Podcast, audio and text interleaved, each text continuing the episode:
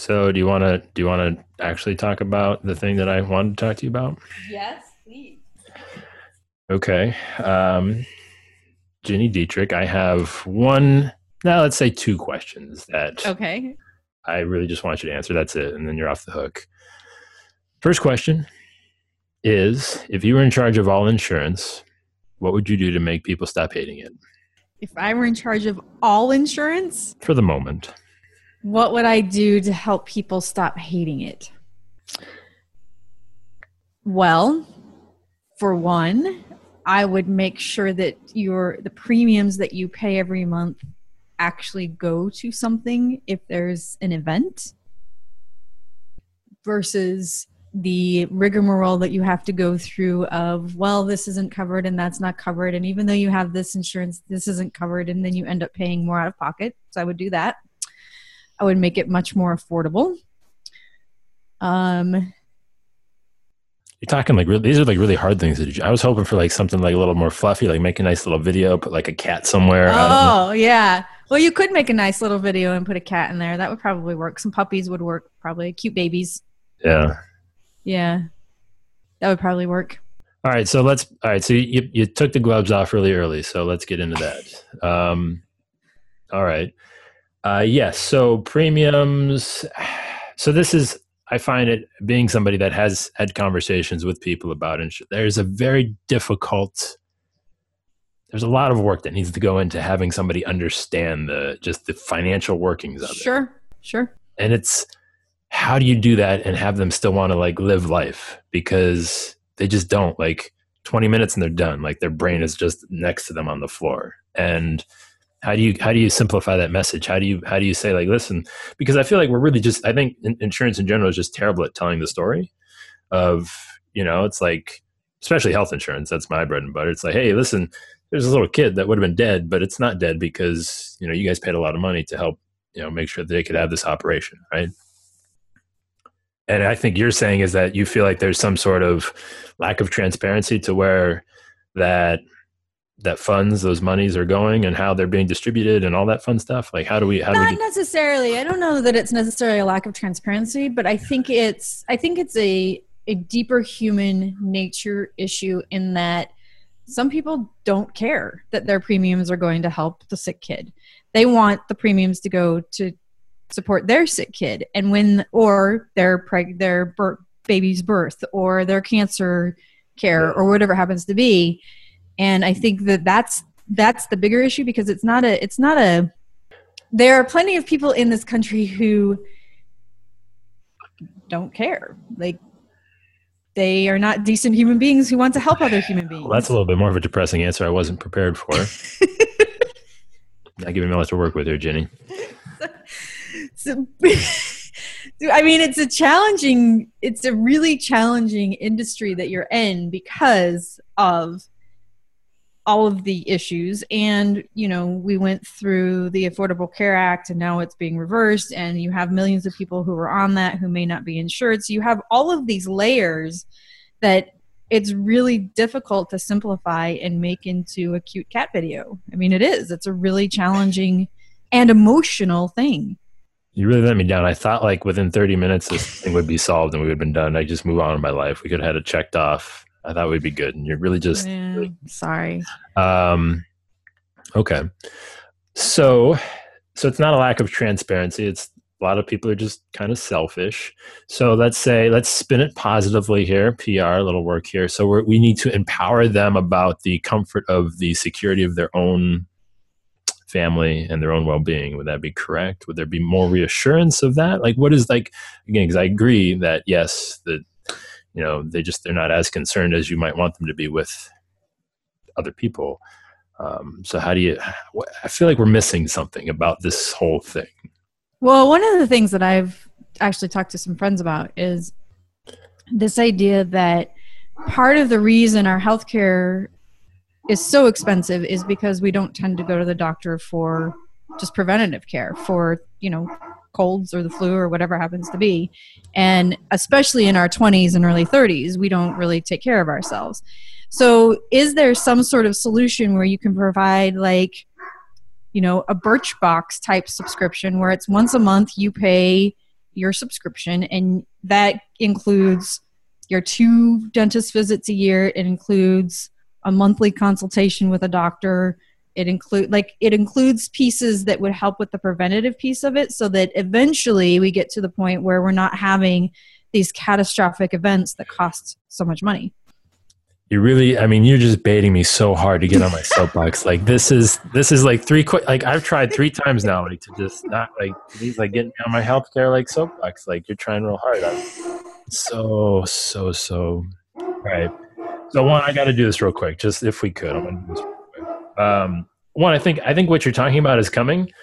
Um actually um there are there are hospital providers and doctors that are um starting to work on a results based like kind of initiative sort of thing where yep. they're contracting with like hey listen we're going to treat you x amount of times based on whatever just to keep you at a certain level as opposed to being reactionary to the thing. I think that's coming. I think it's going to ultimately bend the cost curve down so that's good but it's going to take probably a little bit longer than we hope maybe four to five years sure sure but, yeah uh, what does that do to the actual care i don't know um, so i think i think there's I think there's I think there is a glimmer of light at the end of the tunnel. Hopefully, uh, two you mentioned, and I got it because I'm just going to do it real quick, like a band-aid. Uh, I don't think anybody's going to lose health coverage uh, with the Affordable Care Act. I just don't think that's something they could pull off. I don't think anybody is. Um, one thing that is going to happen, actually already happened, they extended short-term policies to be 12 months. Uh, so, like as opposed to being three months at a time, you can now buy a short-term policy for 12 months which is just going to make the, Affordable Care Act pool like just a dumpster fire of people that just are unhealthy. So that's going to help destroy it. So if you've kind of been watching, like they've been slowly just like dismantling it piece by piece for like the little things right. that you get at. Right. Um, but they can't take it away from everybody that was healthy. We just got to figure out a way for the people that are sick and cost a lot of money um, to pay you know like just everybody that was un- again people that were unhealthy were paying disproportionately and like it's just it's just a train wreck. Like $1500 for a you know family of four sort of thing like it's just ridiculous. Um okay. Now let's focus on i had to get that out i just had to get it out Gini. I'm sorry. No it's okay. Um but um since most of the audience is predominantly like they could care less about health insurance so every time i talk about health insurance like joe here he goes about his health insurance um, let's let's focus on less serious stuff like your house and your car and your boats and your and your all your fun stuff. Um, even that in general, people still like you know like even like the one time in like the twenty years that they own a house that they have a claim and like oh they're not going to cover it because of such and such thing. I just feel like we're just really terrible at communicating across the board, like how it works and and is there something i'm just i'm hoping i just i was hoping that you had like a secret for me Gini and it doesn't sound like you do and i'm just i'm just getting sad I'm very I'm very sad to disappoint you. Ah. Um, but I I I do agree that there's a communication issue because you think you're buying one thing and it's communicated one way. And then when you do have a claim you discover that though no that's not actually the case at all. I'll give you a really good example. We had our pipes burst in our basement um, right after new year's and so we had to gut the, the whole thing. Carpet baseboards. Oh yeah, yeah, great experience. Yeah. Um and the insurance company told us that the carpet that we put in 10 years ago has depreciated and so they can no longer give us the value of what it would cost to actually put the same exact thing in now because it's more expensive now they're yeah. giving us the cost of it that it was 10 years ago minus 50% depreciation well, which is one of those things where you're like what? so, so Gini so here's here's the thing. I got I got I might have to call your agent out on this. So that's that's like an insurance agent problem. Well, but that's I mean that's I think that's the experience that a lot of people have and I think you're right it goes to a communication issue because the messaging across the board is not the same. So that's that's actual cash value like versus replacement cost. Correct. So you didn't have replacement cost on your basement or maybe all of your contents well, we, in your house. We do we do. Now? Yes, we did before. Why? Well, uh, we're, I mean, we're fighting. Uh, it's it's just an example, and we're fighting the the insurance company about it. But the fact that we have to fight on it is ridiculous. So you have like, replacement cost, and they're not giving you replacement cost on the carpet. No, fifty percent depreciation. Huh. Again, this is outside of my. Again, I'm not a. I'm a health insurance guy, but so again, I agree. Like this stuff happens all the time, right? And it's annoying, and I don't know why it is that way because let's be honest i mean the, the cost of that 50% of that cost of that carpet like versus like the you know your experience with uh, said company you know i mean? Like that's it's just going to ruin your experience for basically ever right? Absolutely absolutely yeah. And you will probably switch next year my guess. Absolutely yep. And that's the thing about it is i think most people feel that there's a bait and switch with insurance. And until there's something that happens you like we i mean i'm not in the business. You're in the business so you're more educated on it than i am but the people that you're communicating with are not in the business. And it's not something that they really care to dig, dig deep into and really understand because it's just part of life. So they go in and they say okay, and they trust the, the person that's sitting in front of them and they go through all the options and they choose the best option for them. But until something happens they don't fully realize what it is that they bought and now they have to make a different decision because they feel like they just got screwed right so i think there's a it is an education and a communication thing, but it's also something I think you're challenged with that is not something that people really care about. So the ongoing, yeah. right? The ongoing education and awareness you're just not going to get because people only pay attention when they need it. They're not going to pay attention all the time yeah that's the story of my life yeah i mean it's like nobody nobody cares like they like that's the worst thing you can do is like talk to somebody when they don't want to have to deal with their insurance right it's just the thing Absolutely. that's supposed to consistently sit in the background and, yep. and we could want to think that they might want to you know enjoy it as and being excited about it as much as we do but I, so i do think i do think one company and we don't really like them. Or It's they're kind of it's a little bit of a dirty word around these parts, but uh, you probably are familiar. Lemonade uh, with Lemonade, maybe have you heard of Lemonade? Oh yeah, yeah, yeah, yeah, yeah, yeah. So I mean, like they're they like they have their problems, and like we we take we take our shots at them. But I mean, ultimately, they're trying to change that conversation, right? They're trying to tell a different mm-hmm, story. Mm-hmm, mm-hmm. Uh, losing a lot of money doing it. Uh, their loss ratios are terrible, but you know whatever. They're actually opening up to selling independent, allowing independent agents to sell their product now, which has mm-hmm. stirred quite a debate. Ryan did a video on it last week and got quite a bit of attention. But does, is it going to take? More companies like that, more kind of insurtech startups to kind of dedicate themselves to telling a different story. And, and and it sounds like you know doing something just doing insurance slightly different to to maybe change that hatred it's a strong word. Yeah I, I yes i think innovation and coming in and kind of disturbing the just you know d- creating some disruption is definitely i mean that's the case with any industry I think that definitely is going to lead to some of this. I still don't know that you're going to get people to care like you want them to, but I, I never say I want anybody to care. I just I just don't want them to. I guess I get I get I guess what I think I think all of us are trying to do is like again like the just the the economics of it, right? And and I guess us as you know agents, you know, we kind of are at, at, at you know we're kind of at arm's length with the thing of you know like we can say like it should work this way but then like you said like we don't know what kind of mood the insurance company is going to be in five years from now when your carpet gets destroyed right. and so part of our reputation is kind of put out on a limb as well so um, it's just uh, it's just that it's just that it's just so much kind of teenage angst and animosity that just kind of kind of drives at you during the whole process. It's like people have bad attitudes and it's just it's really draining. It's just you know, when they say like, "I wish your job didn't exist," sort of thing. You know, just how do we make those things? happen. You're like, thanks, I appreciate that. I mean, I've had that said to me, you know, just more than once, but you know, whatever. Wow.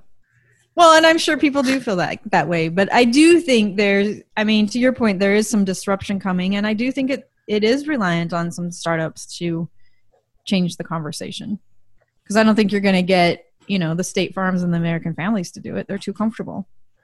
Well, that's very true. So, well, let's see if we can maybe bring this a little bit. We'll zoom this down into something maybe a little more controlling. This is the second question that I have. What can we, the agents, the people on the ground, the people having the conversations, is there something that we can do to maybe help soften the blow, again, change the story, tell our story as kind of our relationship in the whole process differently? Because we've been pretty terrible at it ourselves too. I think as a as an industry you've been terrible at it but i do think Thank there you. are there are there are people like you and like ryan hanley and other people in the industry that are doing a phenomenal job and it's continuing to educate and build awareness and create that credibility so that when somebody does is ready to make that decision they know they can come to you and get the right answers and and have it be told in a transparent way that's not you know hiding pieces of it that you're like okay this part sucks but here's what you should be thinking about. And i think you guys already do that. So you just we, so you're saying we just need to have more agents that are comfortable telling people how much of it sucks and how much of it is good and yes? Yeah i mean it's like yeah i always go back to this example because it's a really good one but when marcus sheridan was you know building up his pool company online and he did a comparison with his competition and he said actually these guys do this better than us and we do this. Like he did a whole checklist yeah. you know and showed what his competitors did better. And i think it's it's that that's what develops trust. And if there are more of you out there doing it and maybe there doesn't need to be more of you. Maybe you just need to do more yourself and become the only the only uh, people out there who people trust. I mean he's the only pool guy people trust. So you could be the only insurance guys. I appreciate your ambitions for us well you're already light years ahead so you may as well take it own it sure okay I think the, uh, the the question then is a lot of us we assume that we're in competition with each other, and we're not really. Right. Because you know, oh, and I, I honestly I talked to tons of agents, but we none of us do the same thing. Like we're in different states, we focus on different niches. Right. And is is there just a lack of awareness from that front too? It's just like we're we're really not competitors. Like like there there could be more kind of communication and just just more kind of awareness of what it is that we actually do. Yeah, and I think that's you know that's another human nature thing where people feel like they're competing when in fact you're not. I mean, we find that in our industry too, where you own a PR firm, so you must be a comp- competitor, and that's just not the case. It's not the case. There's plenty of business for everybody, and you can, as an industry, grow and do better if you work together. Yeah, because I mean, I mean, you told me one time, like you guys only focus on like four or five industries. Is that still right. the case? Yeah, yeah. What are your What are your big What are your big ones?